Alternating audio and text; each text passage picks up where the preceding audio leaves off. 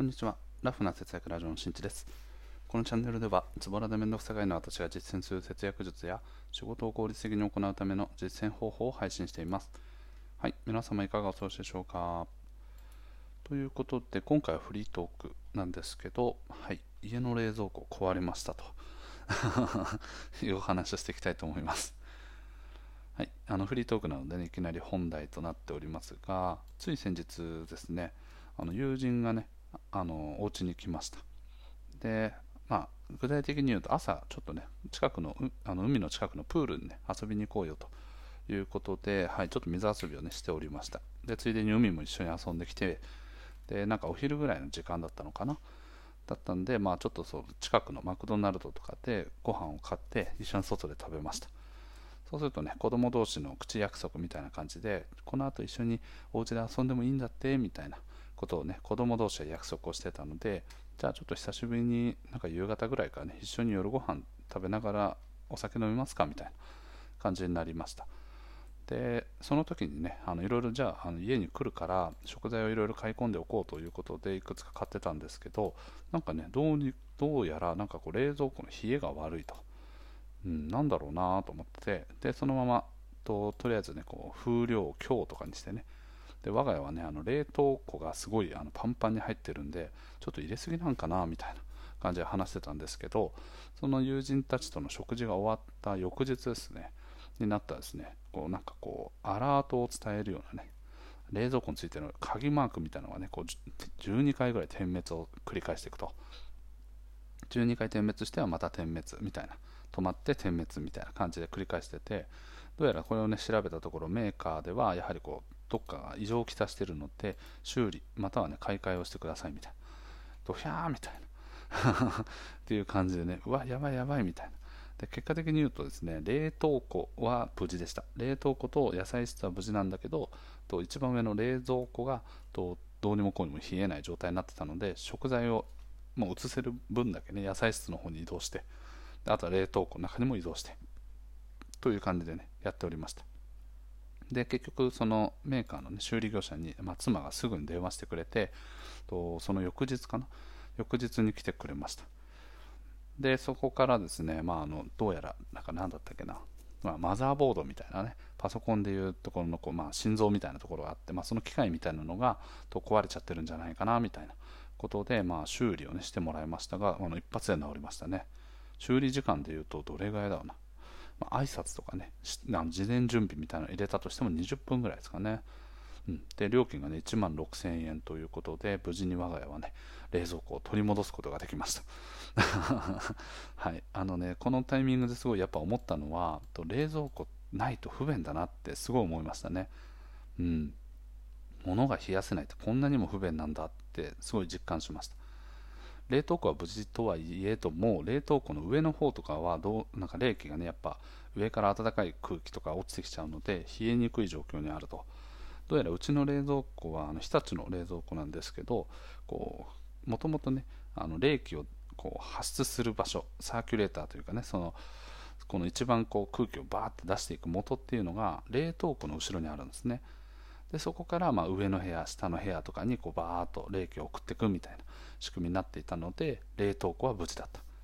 なんだけど、やっぱりそれをうまくこう循環させていくための機械が壊れちゃっているがために、上がもう完全に動かないと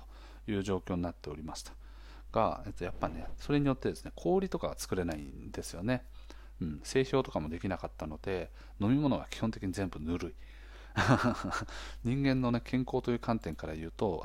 冷たいとか熱い飲み物よりかはね、常温の飲み物が一番体に優しいじゃないかということで、健康を、ね、こう意識しなくとも手に入れられるような生活だったんですけど、やっぱり食べ物がぬるいとか、あとはこう、ね、食べ物に関してで言うと、冷蔵庫の方に入れちゃうと鮮度が悪くなっちゃうんで、昨日僕、ね、多分その修理をしてもらう前がまあ、壊れてる時に冷蔵庫に入れてたものを食べたんですけど、その日中にねお腹が痛くなりました。やっぱ夏場ということもあって、衛生的に多分ねダメだったんでしょうね。妻もなんかお腹が痛いと言ってたので、はい、何かしらが当たったという感じですね。はいで近隣の方々とか会社の方とね雑談をしている中でもやっぱり夏場っていうのは冷蔵庫はね壊れやすいみたいですね。まあ多くの情報を手に入れたわけじゃないですけど、やっぱ夏にね急に壊れちゃったっていう方が結構いましたね。なのでもうそのタイミングでバッともう買い替えましたよとか、そういう方も結構多くいたみたいなんですけど、我が家もねちょっとね買い替えを検討しましたね、一瞬ね。工事費用がねどうにもこうにも結構高そうだという話がちょこちょこネットで書いてあったので、もう5万円以上かかるんだったらもうね買い替えよっかみたいな、どうせ10年とかね長いスパンで使っていくしみたいな感じで考えてました。でやっぱね冷蔵庫もうあんまり見る機会ないんでね、価格帯とか全然分かんなかったんですけど、高いっすね。我が家みたいに4人家族だとだいたい500リットルぐらいかな、今現在450リットルぐらいかなので、子供たちがこれから大きくなることを想定して500リットル以上になってくると、だいたい22、3万ぐらいとかですかね。高い。なのでちょっと思わぬ出費がねかさみかけたよという感じで、もう我が家はねここ最近ちょっと出費がいろいろと重なっている関係から、貯金がうまくできてない、また投資の調子も悪いのでさらに貯金ができてないという状況がね繰り広げられているんですけれども、はい、そんな状況にねさらに痛手になりかけましたというお話でございます。皆さんもですねちょっと長年使っている冷蔵庫とかね洗濯機とかっていうのは、特に冷蔵庫の場合は夏場とかだとエネルギーをね多く使う、冷やすためにね力をよく使うケースがあったりすることから、故障にねつながることもよくあると思います。ただそうなった時はまずね修理業者に見てもらうっていうところから始めてみてください。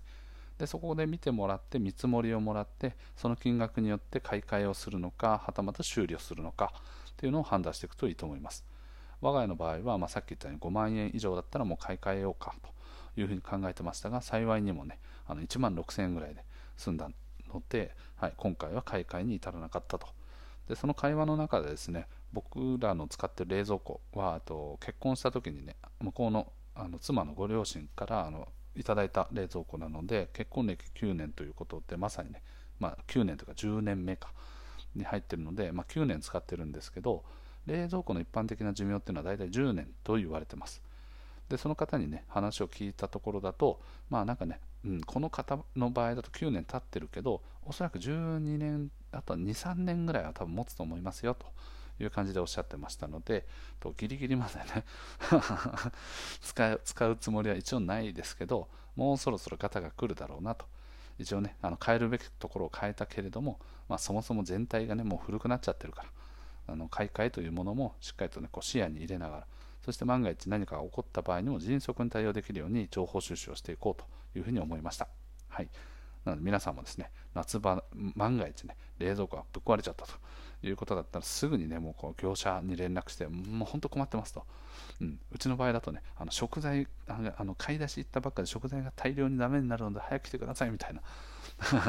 感じで、ね、連絡してくれたおかげかすぐ来てくれましたといってもね翌日という感じであるんですけど、はい、そういうようにね迅速な対応をうまく活用しながら、ね、やってみてください。はい、ということで今回の配信は以上です。最後まで聞いてくれてありがとう。また聞いてね。バイバーイ。